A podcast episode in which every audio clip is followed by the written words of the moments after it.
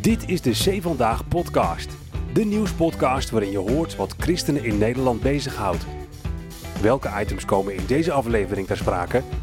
Presentator Jeffrey Schipper praat je bij. De nieuwe C Vandaag podcast. Daarin gaan we wat nieuwe nieuwsitems bespreken. En we doen een Israël blokje. Want dat kan niet anders met Kees van Velzen, opiniemaker, dominee. Welkom Kees. Dankjewel, Jeffrey. Je hebt een schitterend huis, dat wil ik toch nog eventjes zeggen. ja. maar je hebt de, de, boel verbouwd, hè? Voor de mensen die het niet weten. De boel is uh, behoorlijk verbouwd. En ja, we hebben een, een, een hoekhuis in Blarikum. Nou, dat moet je dus altijd wel iets over uitleggen. Maar gewoon, we zitten in een leuke wijk, we wonen hier heel gezellig. Maar er is inderdaad heel erg veel verbouwd. En misschien is dat dan wel aardig om dat erbij te vertellen. We, hebben, we zijn uh, een tijdje geleden teruggekomen van een vakantie in La Draille in Frankrijk, in zijn vakantiepark. Hmm. Waar ik dan voorganger was, of de vakantiepastor al. Ja, of het nou vakantie was, maar in ieder geval, het was een mooie tijd. En uh, dan is ons huis uh, was natuurlijk vrij. Dan moet je weten, Jeffrey, dat klinkt misschien een beetje vervelend. En ook voor de kijkers is dat niet leuk. Ik, ik ben niet van dat er mensen die ik niet ken in mijn huis gaan komen. Okay. Okay, vrienden, ja. mijn kinderen, no, no, problem, weet je wel. Ja. Maar net in die tijd vertelt een Joodse vriendin van ons dat er twee vriendinnen van haar hier komen en of wij iets uh, wisten waar die, onder, waar die onderdak konden krijgen. En toen stond ik voor een dilemma, want ik kan natuurlijk wel vroom praten uh, over Israël en zo en vertellen over gastvrijheid. Toen dacht ik, ja, maar Kees, wat ga jij nou doen? Dus ik kan je vertellen dat hier tien dagen hebben hier twee Joodse dames gezeten die helemaal enthousiast waren over het huis. En dat ik dacht, ja, weet je, in een land waarin ooit de deuren dicht gingen, niet allemaal, maar wel veel, voor Joodse mensen, kan ik het natuurlijk niet maken om te zeggen, zoek het maar uit. Ja, ja, dus vandaar. Ja, dus, uh, maar die mensen waren zeer enthousiast ook over mooie lichte interieur enzovoort. Mooi, ja, ja, ja. En waarschijnlijk ook over de verzorging van Ans. Want uh, uh, ja, de koffie en de koekjes die hier staan, dat zijn toch een soort benzine, hè? Voor uh, ons. dat, dat is, ja, dus voor mij is dat dan niet koffie, mogelijk. voor jou wel. Ja. maar ik weet het. Ja, nee, Ans, qua gasvrijheid, ja. dat is heel mooi. Super, ja. Ik zou bijna zeg, zeggen, begin een bed and breakfast. Maar Gezien mijn eerdere opmerking. Misschien moeten we dat knippen dan. Laten we beginnen, Kees, met onze ja. rubriek. Dat is de ergernis van de week.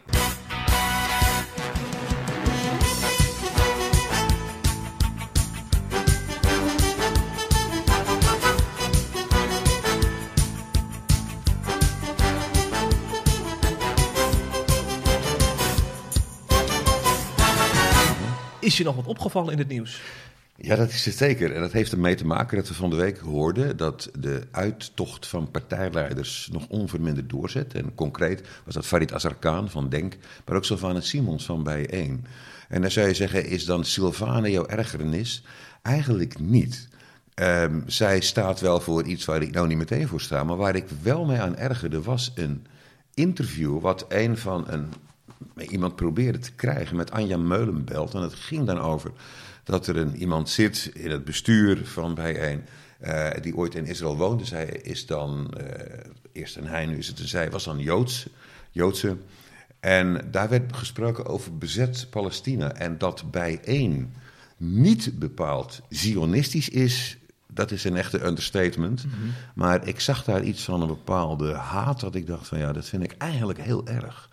Dus dat was mijn ergernis. Ja, niet ja. het aftreden van de Sylvana, uh, maar wel wat in dat kader gebeurde en wat bleek wat er ook in die partij kennelijk leeft. Ja, ja, ja, ja, ja. En dat komt dan hier en daar wel eens tot op de oppervlakte. En ja. dan is het wel schrikken geblazen, hoor ik. Het, het, het is dan heel erg heftig, ja. ja. ja, ja. Er wordt over bezet, heel zogenaamd Palestina, heel Israël eigenlijk, hebben ze ook onlangs weer laten blijken dat zij willen dat dat ja, ik ga het toch gewoon zeggen, Joden de Rijn zou worden, ja. kennelijk. Dat, dat, dat, het, ja, dat de Joodse mensen daar zo moeten verdwijnen. Ja. Dat vind ik heel erg. Dus ja.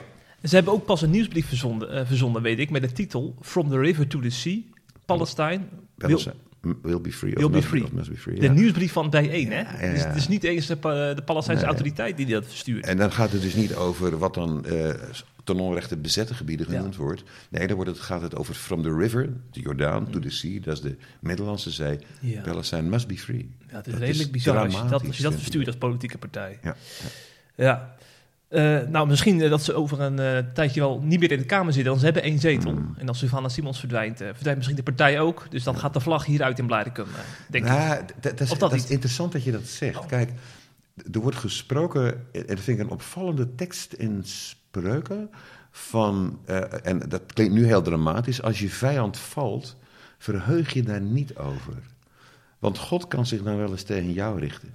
En ik vind het heel belangrijk. En ik heb absoluut geen hekel aan Sylvana Simons of zo. Ik ken die Mhm. Partij in die Mhm. zin wel. Dat, dat vind ik niet fijn, dat kan ik je verzekeren. Ja, ja, dat zei ik al. Maar ik zit niet te juichen als mensen vallen. Waarom zou ik? Weet je? Eh, ik, ik, het, het is niet dat ik daar dan ook weer om treur. Hè? Nee. Maar er is nog heel verschil tussen Ja, die zeker. twee. Weet je? Van, ja, lekker, nou, we krijgen een trekker thuis. Of, oké. Tegelijk denk ik van dat ik ons het zou wensen dat iemand als Sylvana, die toch wel echt kan debatteren. Ik bedoel, je kunt er veel van zeggen. En ze heeft ook bijvoorbeeld rond dat si- situatie met slavernij heeft ze een bijdrage geleverd. Ik zou willen dat ze haar talenten ten dienste van de Heer zou stellen. Ja, ja, dat is een mooie wens. Ja, zeker. Het laatste nieuws uit Christelijk Nederland bespreken we in de C Vandaag podcast.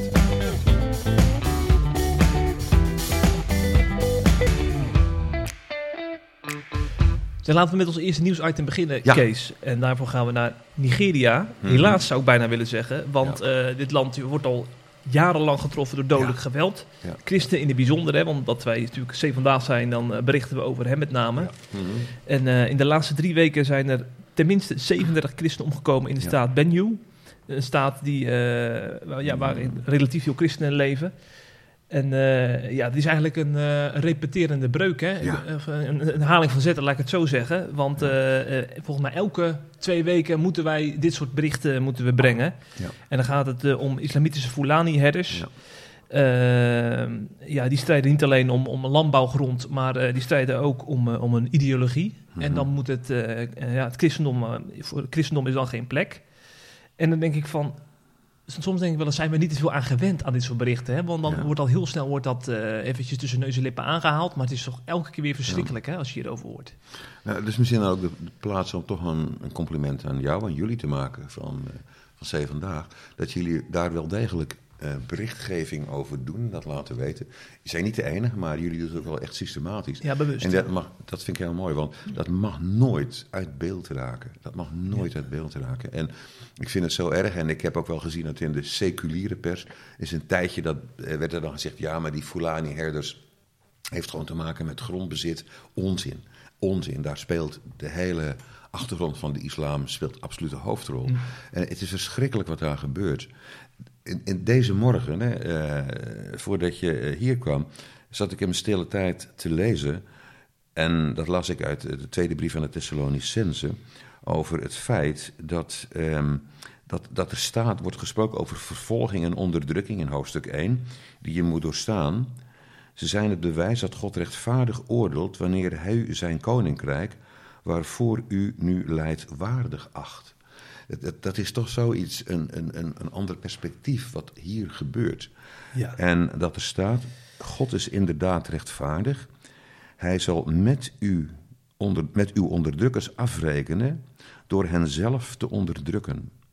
Maar u die nu onderdrukt wordt, samen met ons van alle last bevrijden, wanneer de Heer Jezus vanuit de hemel verschijnt. En dan wordt gesproken dat hij, dat hij oordeel zal uitoefenen. Dat is geen tegenstelling met wat ik daarnet zei. God komt wraken toe. Eh, ehm, dat je, wat ik zei over verheugen als het niet gaat met je, met je tegenstanders.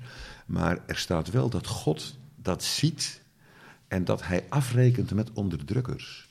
En soms denk ik, maar heer, hoe, hoe kan dat nou? Hoe kan het dat, het, dat, het, dat dit allemaal gebeurt? Hè? Dat, eh, Paus heeft een tijdje geleden gesproken over een genocide die plaatsvindt op christenen. En ik vrees dat dat een waar woord is.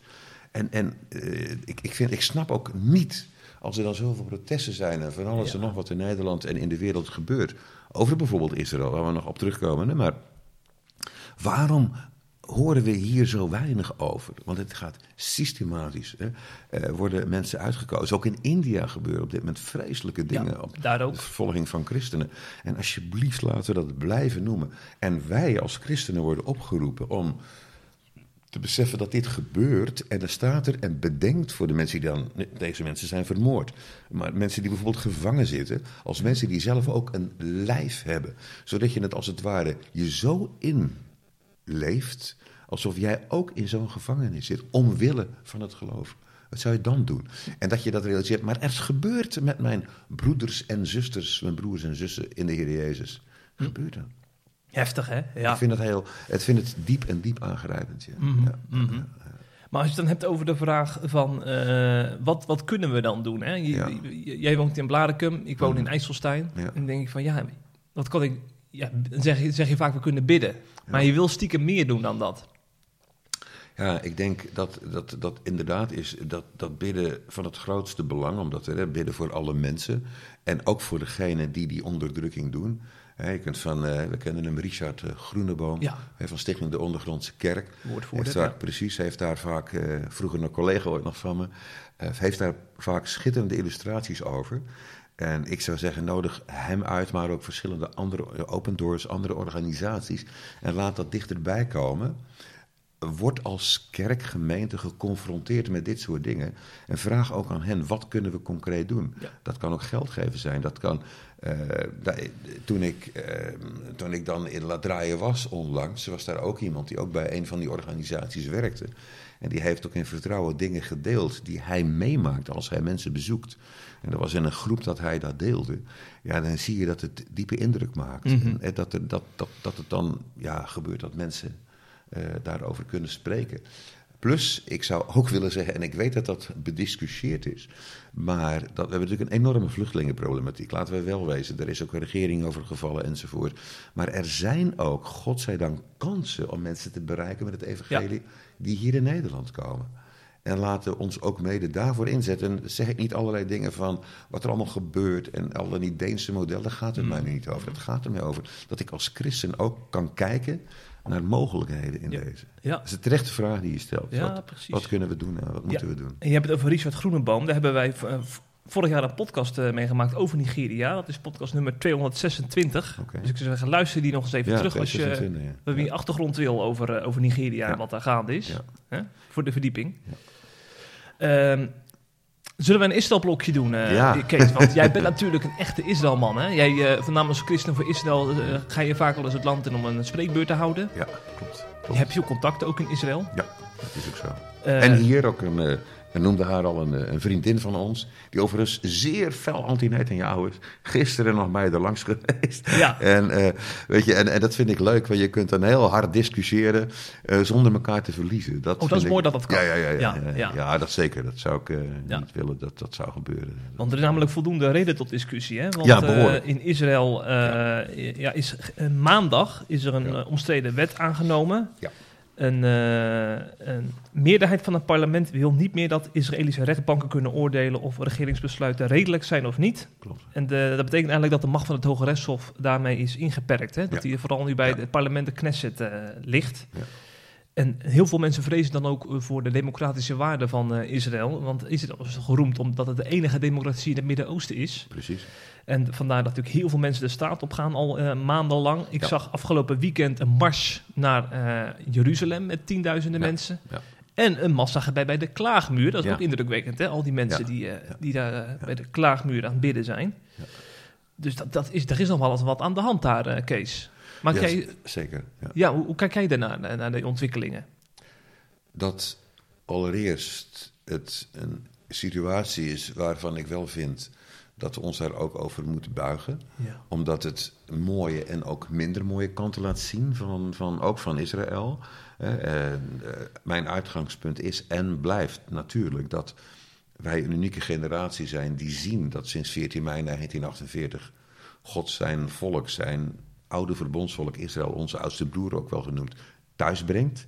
Dat dat eh, niet zomaar is gebeurd. Ik las nog van de week iets over het wonder van San Remo, dat in 1920, april 1920, dat er ook door de toenmalige Volkenbond werd uitgesproken dat dit is een land waar de Joodse mensen ja, thuis moeten kunnen komen. Mind you, dat was in 1920. Daarna zou de opkomst van Hitler komen. Daarna zou dus zelfs de Holocaust, de Shoah komen. En- Maar het is dus wel degelijk doorgegaan. terug naar de eh, situatie. Het verdeelt Israël tot op het bot. Het is, men staat lijnrecht tegenover elkaar. Ik geloof niet dat er een, een, een, een, burgeroorlog gaat komen. Maar de Telegraaf gaat- komt dan mee, hè? Burgeroorlog. Ja, ja, een beetje overdreven, dat, denk ik. Dat vind ik zeker. Dat sprak ik ook met onze vriendin gisteren. Ze zei, nee, nee, nee. Die, ze zei, eh, ja, ze zegt, ik denk het wel. Wat me daarbij opviel, ik zei het al, we hadden daar een heel stevig gesprek met elkaar over. Ik zeg, maar het lijkt erop alsof er wordt opgeroepen om Netanyahu te gaan vermoorden. Waarop zij zei, en nogmaals, ze moet niets van de man hebben. Dat is absoluut niet zo. Daar was ze heel fel in. Zo van, je mag harde kritiek hebben, je mag eh, heftige dingen zeggen. Kunnen wij in Nederland tegenwoordig ook wat van trouwens.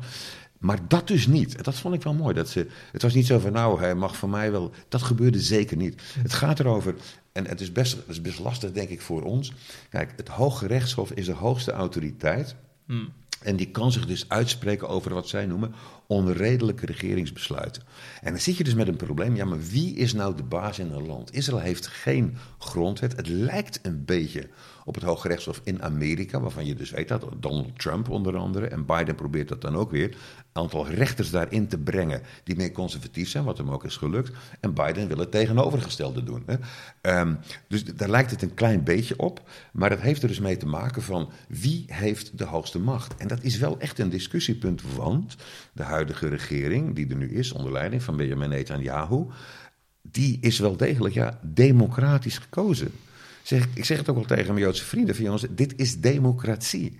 Hè, en het volk heeft beslist. En dan kun je zeggen: ja, maar hij reageert nu met die, met die orthodoxe. En eh, ja, er zijn ook, zeg- zegt zij dan: er zijn goede orthodoxe en minder goede orthodoxe. ja, oké. Eh, eh, maar, maar het feit. En, en ja, maar dit is, hij is dus over recht gaan regeren. Wat je ook in Nederland straks in oktober, november kunt gaan zien. We weten niet hoe die uitslag gaat worden. Hè, gaat dan, als de VVD er weer een rol in zou spelen, gaan ze dan over links of over, rechts? Of eh, Frans Timmermans of, eh, of, of Caroline van, van der Plas. Dan probeer je een, een coalitie te vormen die een meerderheid heeft. En dat is in Israël gebeurd. Dus ik, ik, vind het niet een. Zeg ja, dat is een dictatuur. Nee, het is een, een, kijken naar een constructie die er is in Israël. Eh, Het, het is, deel 1 is nu aangenomen. Maar het kan zijn dat straks als de regering zou vallen, eh, dat er een andere regering komt die dat weer terugdraait. En, en, eh, dus, dus ik ik vind het in die zin lastig. En dus is mijn conclusie. ehm, anders dan wat ik nu zeg, wil ik het graag bij Israël laten. En wel constateren dat het heel diep. En, en dat mensen ook heel bedroefd zijn, maar heel diep een, een land splitst op dit punt. En dat vind ik jammer. Ja. Dus de oproep eh, die ik eh, afgelopen week zag van Christenen voor Israël, hè, biddend naast Israël staan, ja, dat vind ik. ehm, Die oproep is specifiek naar aanleiding van, van de onrust momenteel. Ja, Eh, ja, oh ja. ja, want dat vroeg ik me nog af. Ik vond, ik vond het in een christelijk, eh, een christelijke land waar we ons in be- bevinden. De Bijbelbelt en zo, vind ik het een beetje stil. Al die organisaties die vaak zo druk met Israël zijn, die, die, die hoor ik nu naar buiten toe heel na- nauwelijks. Ja, ja, nee, precies. En ik heb hier een artikel van mijn collega Kees Kant van, eh van, van Christopher Israël. En die zegt ook in de Bijbel lezen we dat het volk Israël soms een periode van interne verdeeldheid en strijd doormaakte. Dat gebeurt ten tijde van Nehemia, maar ook bijvoorbeeld de, de, de, de, de hele situatie tussen David en zijn eigen zoon Absalom bijvoorbeeld, waar dat land ook tot op het bot verdeeld raakt. En dan staat er als christenen voor Israël, zegt hij, past het ons niet om een mening te hebben welke partij gelijk heeft. Het Joodse volk heeft haar eigen regering en parlement. We hebben Joden al bijna 2000 jaar gezegd wat ze wel en niet mochten denken en doen. Als wil iedereen wel zo zijn of haar mening hebben, wij willen altijd achter heel het volk van Israël staan, omdat God, de God van Israël, met het hele volk een eeuwigdurend verbond heeft gesloten. En laten we dus bidden en ons verootmoedigen. En dat vind ik van mijn collega dominee Kees Kant hele wijze woorden. Ja, Want als je aan mij vraagt aan welke kant sta jij nou, zou ik het oprecht niet weten. Nee. Ik sta echt aan de kant van het Joodse volk. En het, het, ik, vind het, het, ik vind het smartelijk als ik dit zie. Mhm. Mhm. Maar ik vind het ook smartelijk als ik zie wat er gebeurt in landen als Iran en Irak en Syrië. En, en daar heb ik ook allemaal meningen over. Daar dan wel. hè. maar, maar hier, wil ik, hier past het mij om te zeggen: jongens, ik, ik, ik, ik ga het gesprek aan met mensen zeker. Ja. Maar laten we hier zeker voor bidden ook. Ja, zeker. Een heel goed punt. Over onrust in Israël gesproken, misschien kunnen we dat gelijk even oppakken, want eh, eh, dat hangt hier een beetje mee samen met die geweldsincidenten die ook de laatste tijd Ja, ja, eh, ja, worden geconstateerd in Israël. Hè? Klopt. Eh, eh, want eh, het, het Dagblad had daar een artikeltje over, over toenemend geweld tegen christenen. En dan verwees men naar, een, naar vernielingen in een Poolse klooster in Jeruzalem onlangs. waarbij deuren en andere ruimte in, die, in, die, in het klooster waren ver- vernield. Mhm. Maar ook een ander incident, dat was al geen geweldsincident, maar een Duitse eh abt, Nicodemus Schnabel, ging met een on- onderwijsminister, die wilde daar de, de klaagmuur bezoeken. En eh, die kreeg toen het verzoek om zijn eh, borstkruis te verbergen, omdat het ongepast zou zijn op die plaats. En eh, volgens verschillende mensen passen deze nieuwsartikelen in een soort patroon, dat, dat christenen steeds minder ruimte hebben in Israël om hun geloof te uiten. En, en dat gaat ook soms met geweld gepaard van best wel radicale joden. Ja. Zie jij die trend ook in Israël? Ik vind het een, een goede vraag. En, en ik, ik heb daar niet de cijfers van Hmm. of dat dramatisch toeneemt. Het, het wordt genoemd en elk incident is er absoluut één te veel. Wat ik kan zeggen is dat waar eh, Ans en ik er met een prachtige groep trouwens afgelopen eh, maart, eind maart in Israël waren, dat ik nog nooit iets heb meegemaakt, dat ik mij nooit een strobreed in de weg gelegd wordt, dat ik er met mijn Bijbel sta, eh, waar een kruis op kan staan, waar mensen ook lopen die overduidelijk christen zijn. Dus ik heb het nooit meegemaakt. Ehm, dat of het structureel zou zijn. Kijk, dat er een aantal fanatiekelingen zouden zijn die, zeggen, die daar iets van vinden. Maar er wordt nooit structureel door politie of, of militairen die er ook constant lopen, ingegrepen. Je mag daar niet, zo van je mag er niet met een, met een, een kruis komen, eh, of het, symbool van een kruis. Sterker nog, een tijd geleden is dat gedaan door een gesluierde islamitische dame die naar de kant van eh, de vrouwen ging. Wordt geen strobreed in de weg gelegd om dat te doen. Dus het zijn incidenten, maar elk incident is er één te veel. Ik zie niet een toename, maar het is bekend dat een deel van de orthodoxen ja, niets moet hebben. En inderdaad, het spreken over wat wij daar zeggen, Yeshua HaMashiach, hè, Jezus de Messias, als aanstootgevend ziet. En er heel fel op kan reageren. En inderdaad, daar word je niet blij van. Onlangs was het, deed het gerucht de ronde dat Netanyahu, dat er een wetsontwerp zou komen vanuit die eh, conservatieve hoek, vanuit die orthodoxe hoek, die het proselytisme, dus het vertellen van mensen van Ja. om tot bekering te komen, tot de Heer Jezus verboden zou worden. Dat is niet doorgegaan, dat gaat ook niet door. Maar het feit, het speelt wel. Ik zal niet ontkennen dat sommige messiasbeleidende Joden het niet makkelijk hebben. Tegelijkertijd, toen we elkaar al even een tijdje niet gesproken natuurlijk, maar sinds ik dan in maart in Israël geweest ben, eh, waren we daar in het zuiden bij Timna, de kopermijnen van Salomo. En er staat een replica van, eh, van de, de, de, de, de tabernakel in de woestijn. Dus die zijn er meer, maar daar staat er ook in.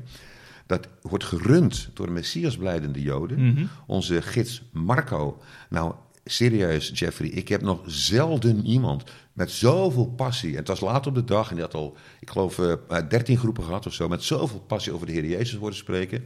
Hij was tot geloof gekomen in, in, in Tel Aviv. eh, nee, sorry, in Eilat.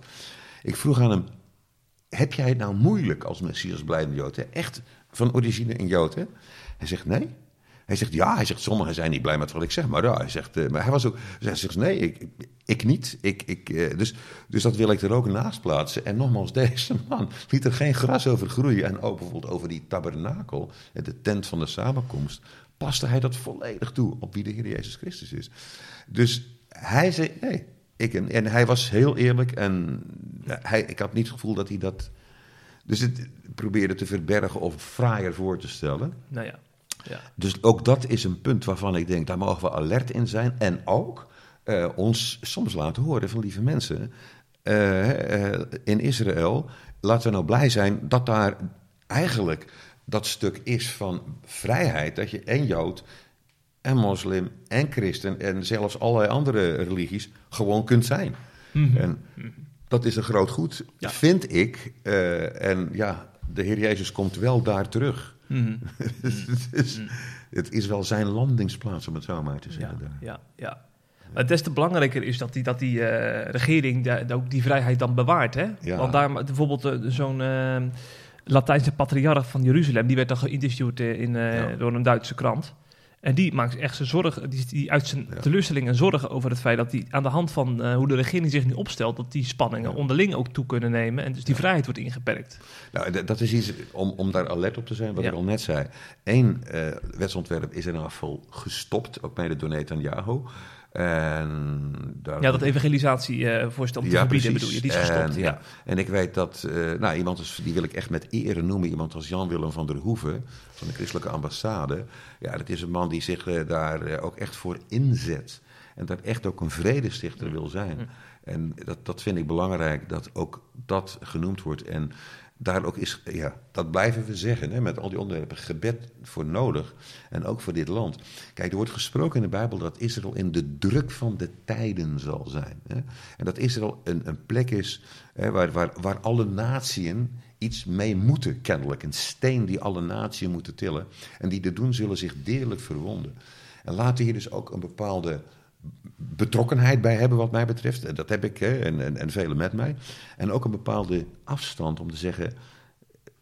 Zij moeten dat ook zelf doen. Ja. En ons inzetten om zoveel mogelijk vredestichters te zijn. Ja, ja, zeker. Je had het net al eventjes over de Heer Jezus die terugkomt in Jeruzalem. Ja, hè? Dat ja, is een, ja. eh, een bijbelse belofte. Dat gaat sowieso Zeker, gebeuren. ja, absoluut. Er gaat nogal wat aan vooraf. En eh, daar is de Tempelinstituut heel druk mee. Ja. Dat is een initiatief uit eh, 1987. Mhm. Een Joods godsdienstige organisatie die eh, pleit voor de herbouw van de tempel. Er wordt al een derde, derde tempel moet dat dan worden op de berg Moria. En ehm, de onderdeel van dat programma is een fokprogramma voor rode koeien. Ja. Eh, als een van de laatste voorbereidingen voor die, eh, voor die tempelherbouw. En daarvoor moeten we eigenlijk naar nummer 19. Hè? Daar Ja, halen ze dat dan Klopt. vandaan. Ja, ja, ja, ja, ja. Eh, zal ik even het daaruit citeren, Ja, ja, nee, graag, zeker. Ja. Spreek tot de Israëlieten en zeg dat zij een rode koe zonder enig gebrek bij u moeten brengen, waaraan geen onvolkomenheid is, waarop nog geen juk gekomen is. Eh, en mensen die dan met een dodelijk lichaam in aanraking zijn gekomen, eh, worden dan vervolgens met het as van die koe, hè, die dan eh, gedood is, Mhm. wordt, wordt die dan gereinigd. Dat is een reinigingsritueel. En pas dan kun je eigenlijk een stap in de tempel zetten. Dus vandaar dat die rode koeien heel belangrijk zijn voor Mhm, het Tempelinstituut. Eh, en dan denk ik van, daar halen ze dus een, een, een reinigingsritueel uit nummerie aan. Ja. Maar we leven nu in 2023. Ja, ja, ja, precies. Ja. Dat, ja. eh, Is dat niet een hele grote stap? Of hoe kijk jij hiernaar? Ja, eh, waarbij je natuurlijk, we hebben, het, we hebben het net al gehad natuurlijk over discussie van Messias beleidend, eh, orthodoxe eh, versus, noem het orthodoxe joden, als je het zo even wil reduceren.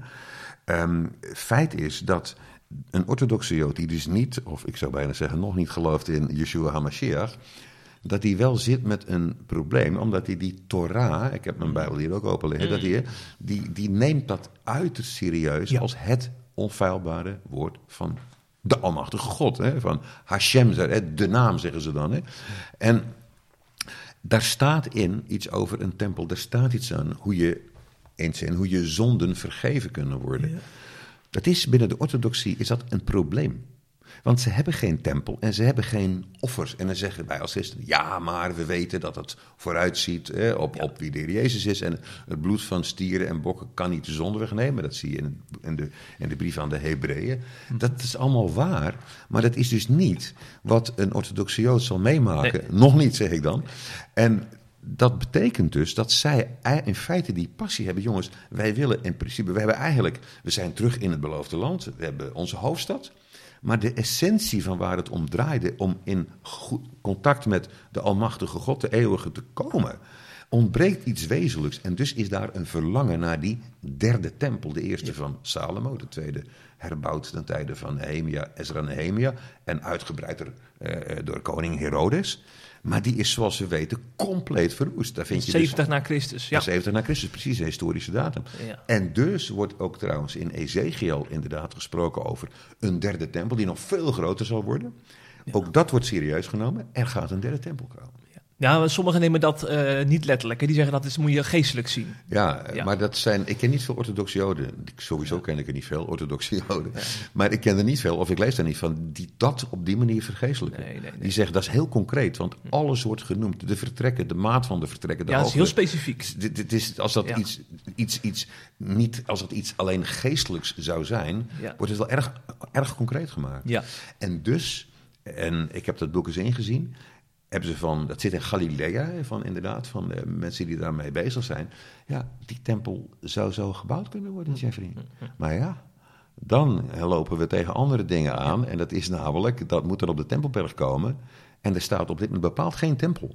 Ja. En daar zit hem het potentiële gigantische conflict. Ja, ik las wel dat eh, die mensen die bij het Tempelinstituut betrokken zijn, eh, toch, dat is toch die rabbi, die rabbi Mamo, die heeft een, een stuk land gekocht eh, ten oosten van de Tempelberg, Ja. waar dan, dan die ceremonie met die rode koeien ook uitgevoerd kan, kan worden over Ja. een paar jaar, is het idee. Ja.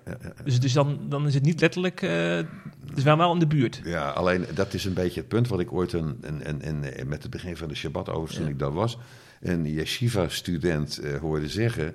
En het ging in het Engels. Hij zegt van tegen een groep van, van een soort bijbelschool is het daar. Hè? En toen zei hij van, ik weet het, ik weet het, wij zouden daar willen zijn. En toen wees hij richting het rotskoepel. Ja, hè? ja, Eh, moskee, de plek, Ja, ja. ja. Ja, de- hij zegt, ik weet het, wij zouden daar willen zijn. En die man, dat was een heel integere kerel trouwens. En die zei, dat weet ik, maar dat hebben we niet. Maar we hebben wel dit. We hebben dit op dit moment, de klaagmuur. En laten we daar dan blij mee zijn. En het was dus bepaald geen ophitsende toespraak, in tegendeel. Maar diep in ook het hart van die man, weet ik zeker, leeft het. Ja, maar dat is uiteindelijk wel de plek. Hm. Dus dat blijft een verlangen. En dan kan men zeggen, nou ja, dan hebben we daar iets bij, weet je wel.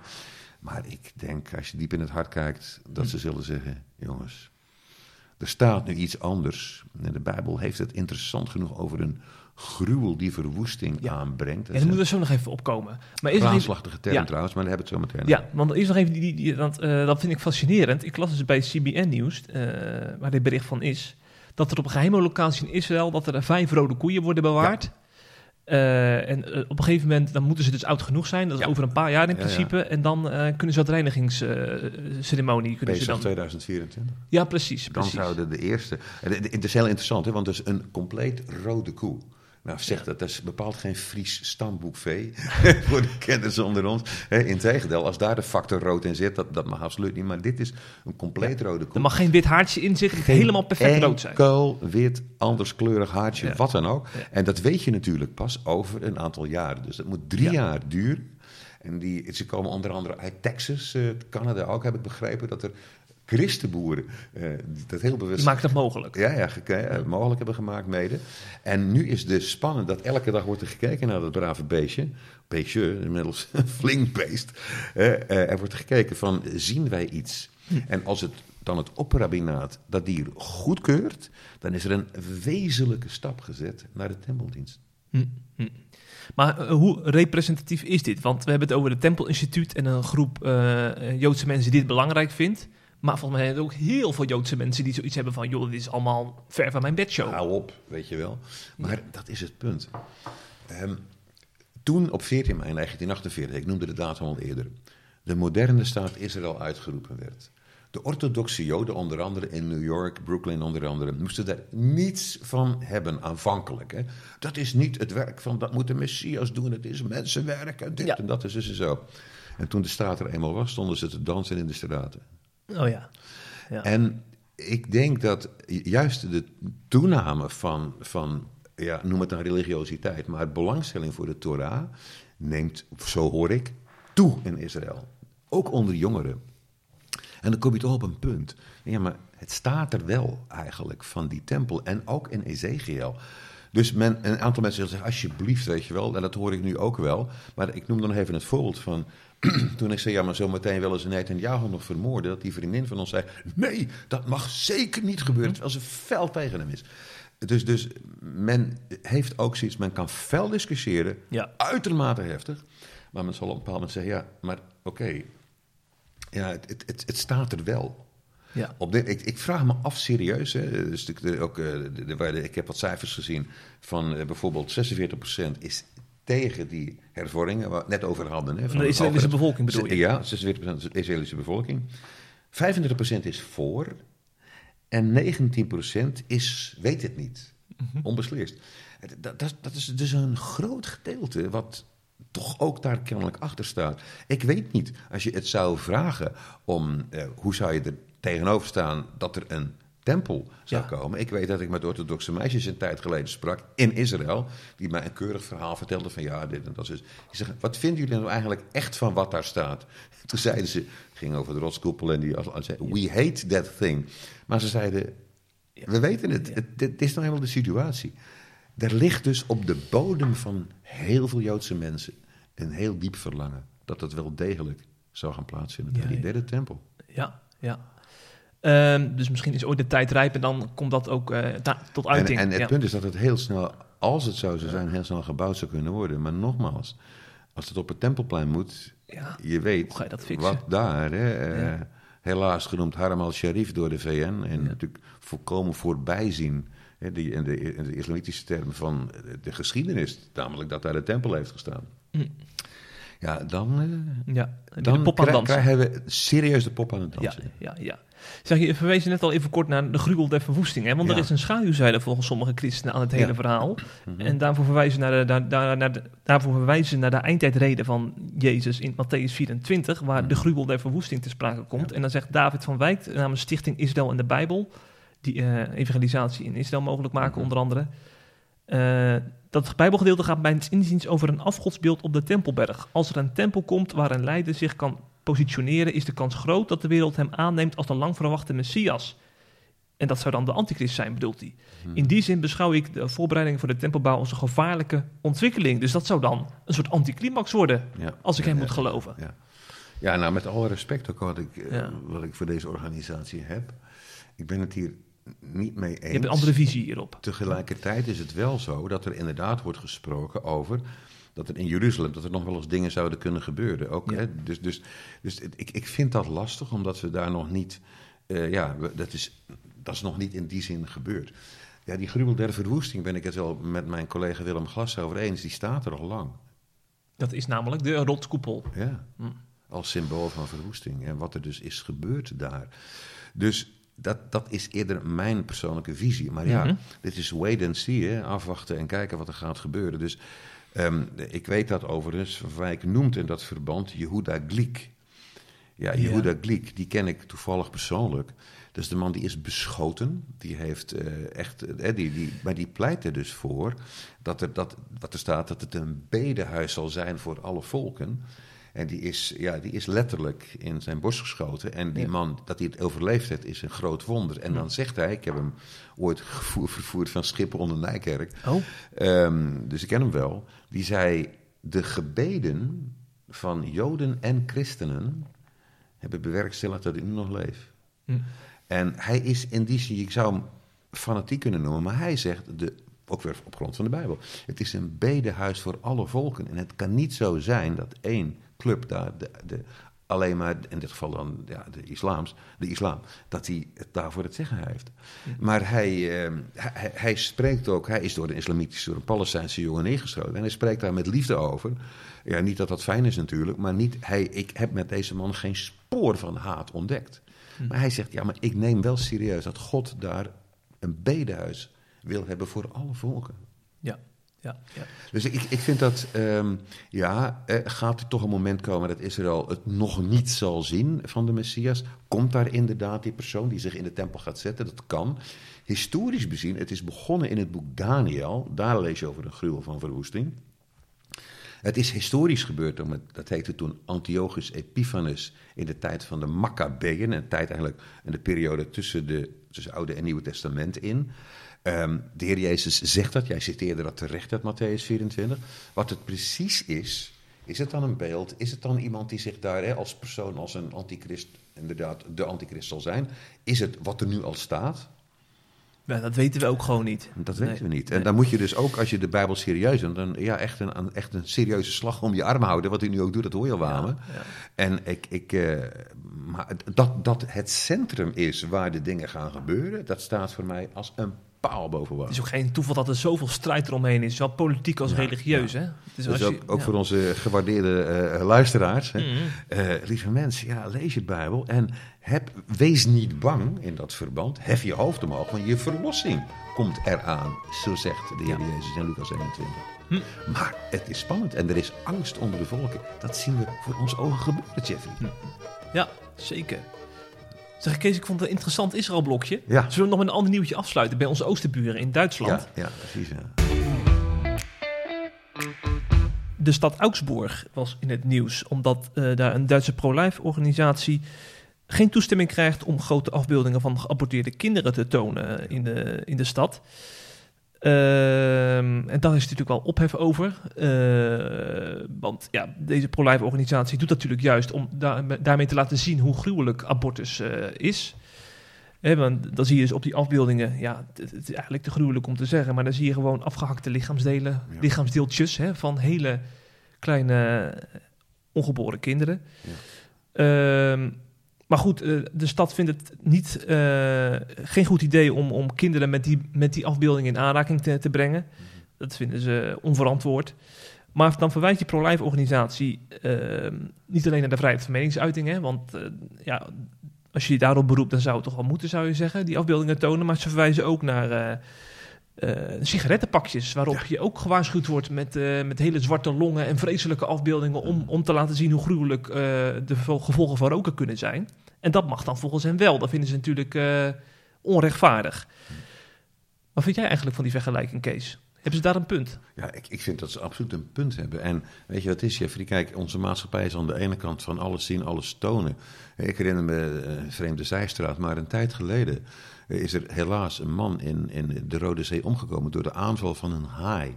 Ja. Nou ja, ik, ik, ik heb het toch gezien eh, en, en ik vond het verschrikkelijk. Hij roept letterlijk om zijn moeder.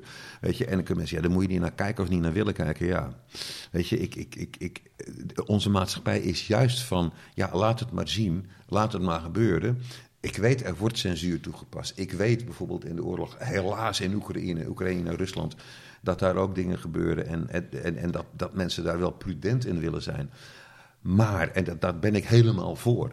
Maar als het gaat over het grote kwaad, wat abortus heet, nog altijd 30.000 alleen al in Nederland kinderen die geaborteerd worden, gedood worden, dan vind ik dat je dat mag laten zien. En dan vind ik het inderdaad absoluut ongelooflijk hypocriet dat dat dan niet zou mogen. Terwijl ze ook daar, ik, als ik me goed herinner, in Augsburg, dat ze 100 meter van tevoren al waarschuwden van, we hebben die afbeeldingen bij ons. Dus het was niet van eens in your face, boom. Nee, maar, want een A4'tje, dat mocht dan wel. weet je wel, A4-formaat, ja. Maar het mocht niet op posterformaat of wat dan ook. Of zo, dat vind ik hypocriet. En ik vind dat het heel goed is dat ook kinderen ermee geconfronteerd worden. Dat dit met andere kinderen gebeurt die een vriendje of vriendinnetje hadden kunnen wezen van ze. Dus Hm. alsjeblieft, en ik vind het is een harde methode, maar ik vind het, ja, in dit geval moet het duidelijk zijn wat dit betekent. Dat grote kwaad. Wat het, weet je, nou, het ontroert me gewoon. Dat het, het beëindigen van leven in de moederschoot. Het Ja. kan niet. En ik zeg niet dat mensen geen probleem hebben. En ik ben zo dankbaar voor organisaties die vrouwen daarbij willen helpen. Hè. En, En, Stil dus- Leven bijvoorbeeld. eh, bijvoorbeeld. Hè, En alsjeblieft. Maar dit is een kwaad Ja. in onze maatschappij. Mm. En niet Ja. alleen in de onze, maar helaas wereldwijd. En blijkbaar ook een nieuw taboe, hè? Want eh, eh, waar je ook komt in, in, in Nederland, dit is een onderwerp eh, waar, waar je met de grote boog omheen moet lopen. Want je hebt het wel over het zelfbeschikkingsrecht van de vrouw. En daar mag je als man eigenlijk gewoon niks over zeggen, voelt zo voor mijn idee. Met, ben ik mee eens. Tegelijkertijd, wanneer ik, en ik spreek ook nog als jongeren, als ik jongeren spreek, christenen en niet-christenen, dat daar, het lijkt erop, maar hoeveel mensen spreek ik dan? Maar wat ik ook hoor is dat jongeren zich daar meer en meer tegen gaan verzetten. Oh ja. En het oude idee van, ja, maar baas in eigen buik, ik zeg, ja, maar wacht even, het is je eigen buikje. Maar wat zich daar binnenin bevindt, is, is, is niet zomaar iets waar je over beslist alsof het een blinde darm is of zo. nee. Het is namelijk ook door iemand anders is dat daar gekomen. En het is een onafhankelijk, het is afhankelijk van je, maar ook tegelijkertijd een onafhankelijk, een derde leven naast de draagster, de moeder, de potentiële vader en het kind. Reden genoeg om, hier, om het hierover te blijven hebben? Zeker. En het geheel gedoe geweest over van, hè, van die kleine plastic eh, de- de babytjes, zal ik maar zeggen. Ja, Ja. bij Doornbos toen de tijd, Ja, lang geleden. Ja, ja, ja, maar, maar, maar eh, ik vind, ik, soms moet je echt confronteren om mensen wakker te schudden. Hm. Wakker schudden, dat doet eh The Chosen ook. Ja, Ja, daarom ja, gaan we ja, naar de ja. uitsmijter van de week.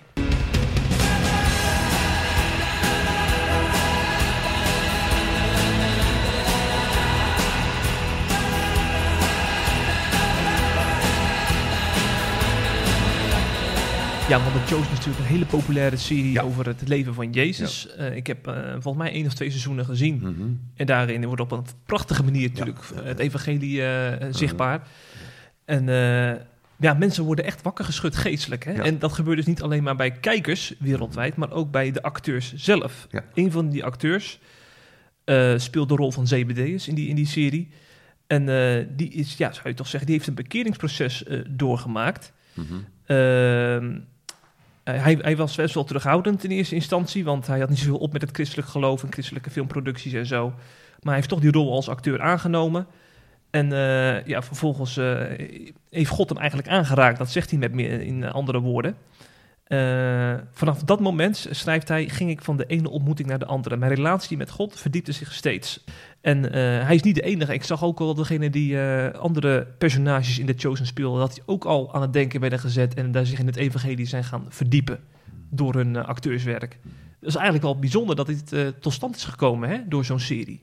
Ja, zeker. En het opmerkelijke vind ik ook dat, dat hij beschrijft eigenlijk ook zijn, zijn bekeringsproces. Ja. Als dat hij naar een conferentie eh, mee werd uitgenodigd, dat er voor hem gebeden werd. En dan zegt hij: Ik realiseerde mij toen, op die conferentie, dat ik niet volkomen gelukkig was. En dat ondanks dat ik in een succesvolle serie speelde, er iets ontbrak in mijn leven. Ja. Dat vind ik, weet je wel, dat ontbreken. En dan, ik riep het in mijn wanhoop uit naar God. Ik wilde hem ontmoeten, vertelt Shakur. En vervolgens werden mijn, mijn organen als het ware verteerd. Ik heb nog nooit zo'n Ja. bekering. Dat is wel een mooie omschrijving, hè? Ja, ik werd door elkaar geschud in een soort magnetron. Van buitenaf nam hij mij over en ik begon te begrijpen wie hij is. Nou, dan gaat hij van de ene ontmoeting naar de andere ook in die zin. En dat Ja. mijn relatie met hem, zegt hij, verdiepte zich. Dat, weet je, ik, eh, ik, ik was dus pas weer op wat ik vertelde, dat vakantiepark in Frankrijk. En ook daar waren een aantal personen die echt tot bekering waren gekomen, soms nog niet zo lang geleden. Ja. En dat had bijna steeds daarmee te maken. Met The Chosen. Het, nou, niet met Oh. het chosen, maar wel met het ervaren van een leegte. Ja, ja. Ver, ik heb van alles. Er, er ontbreekt iets wezenlijks. Mhm. En dat mensen dan gaan roepen, maar dat het is. En dan zegt hij vanuit mijn wanhoop. Je kunt zeggen, nou, interessant, laten we eens proberen. Weet je wel, het kan, kan vriezen, het kan dooien. Nee, met een diepe passie naar God roepen. Overigens ken ik ook mensen die het inderdaad wel zeggen. Nou, heer, als u er dan bent, laat u maar iets zien. En het gebeurt het ook nog. Maar ook vanuit een diepe passie, een leegte. Heer, openbaart u zichzelf aan me. Heer, maak duidelijk dat u er bent. Ja. En dat het gebeurde. Ja, ja, bijzonder blijft dat, hè? Ja, nou, ja, ja. Die verhalen moeten ook blijven delen, vind ik. Eh, Want je hebt, hebt natuurlijk veel over ellende, over christenvervolging, over abortus en zo. En over politieke crisis wereldwijd. Maar deze dingen gebeuren on- onder de oppervlakte volop, hè? Elke dag gebeuren dit soort wonderen. Ja. En is het feest in de hemel. Ja, En dat gebeurt met allerlei organisaties, ook via internet bijvoorbeeld, eh, Global Rise en andere clubs die daar heel mee bezig zijn. En ook in kerken en gemeenten in Nederland. En Ja. ook in buurten gebeurt het. God gaat altijd door met zijn werk, Jeffrey. Ja. Absoluut. En eh, daar mogen we moed uitvatten. Gods geest is nog altijd bezig. En, en, en mensen komen tot bekering. En dit En zeggen we trouwens in de week dat de New Wine Zomerconferentie gaande is. En waar ook weer 5000 christenen bijeenkomen om, eh, om toegerust te worden, maar ook om eh, eh, mooie ontmoetingen met God te hebben. En ik hoop dat het dan niet bij die conferentie blijft, maar dat het ook het, het land in gaat allemaal, hè, wat daar gebeurt. Ja. Ja, precies. Ik was pas bij een doopdienst betrokken van een jongen die vertelde dat hij gewoon bij een, een, een, een familie, eh, een boerenfamilie, eh, agrariërs, mensen die daar eh, hun brood mee verdienen, gewoon al ging werken. En hij, hij zei, hij zat bij die mensen aan tafel en geleidelijk aan, was niet opgegroeid met christelijk geloof, helemaal niet, maar geleidelijk aan begon hij te ontdekken van wauw. En hij mocht erbij zijn dat deze jongeman eh, gedoopt werd Hm. en kon getuigen, ik mag de Heer Jezus kennen. ja. Het werk gaat door. Super, oké. want een top afsluiting van de podcast zou ik willen zeggen. En eh, ik wens jou eh, nog een hele eh, fijne, fijne dag en week toe. Ja, ook voor jou. Ik, ik wilde bijna zeggen fijne vakantie, maar ik weet dat jij al op vakantie bent geweest. Ja, maar ik ga toch nog. Oh, je gaat nog een keer? Nog een camping die Camping Shalom heet. Dus wat wil je?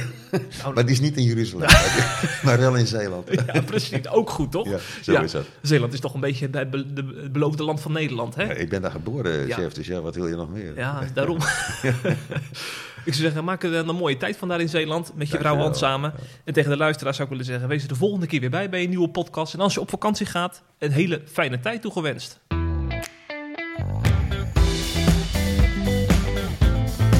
Hopelijk heb je genoten van deze C Vandaag podcast. Volgende week is er weer een nieuwe aflevering. En blijf via cvandaag.nl op de hoogte van het laatste nieuws uit Christelijk Nederland.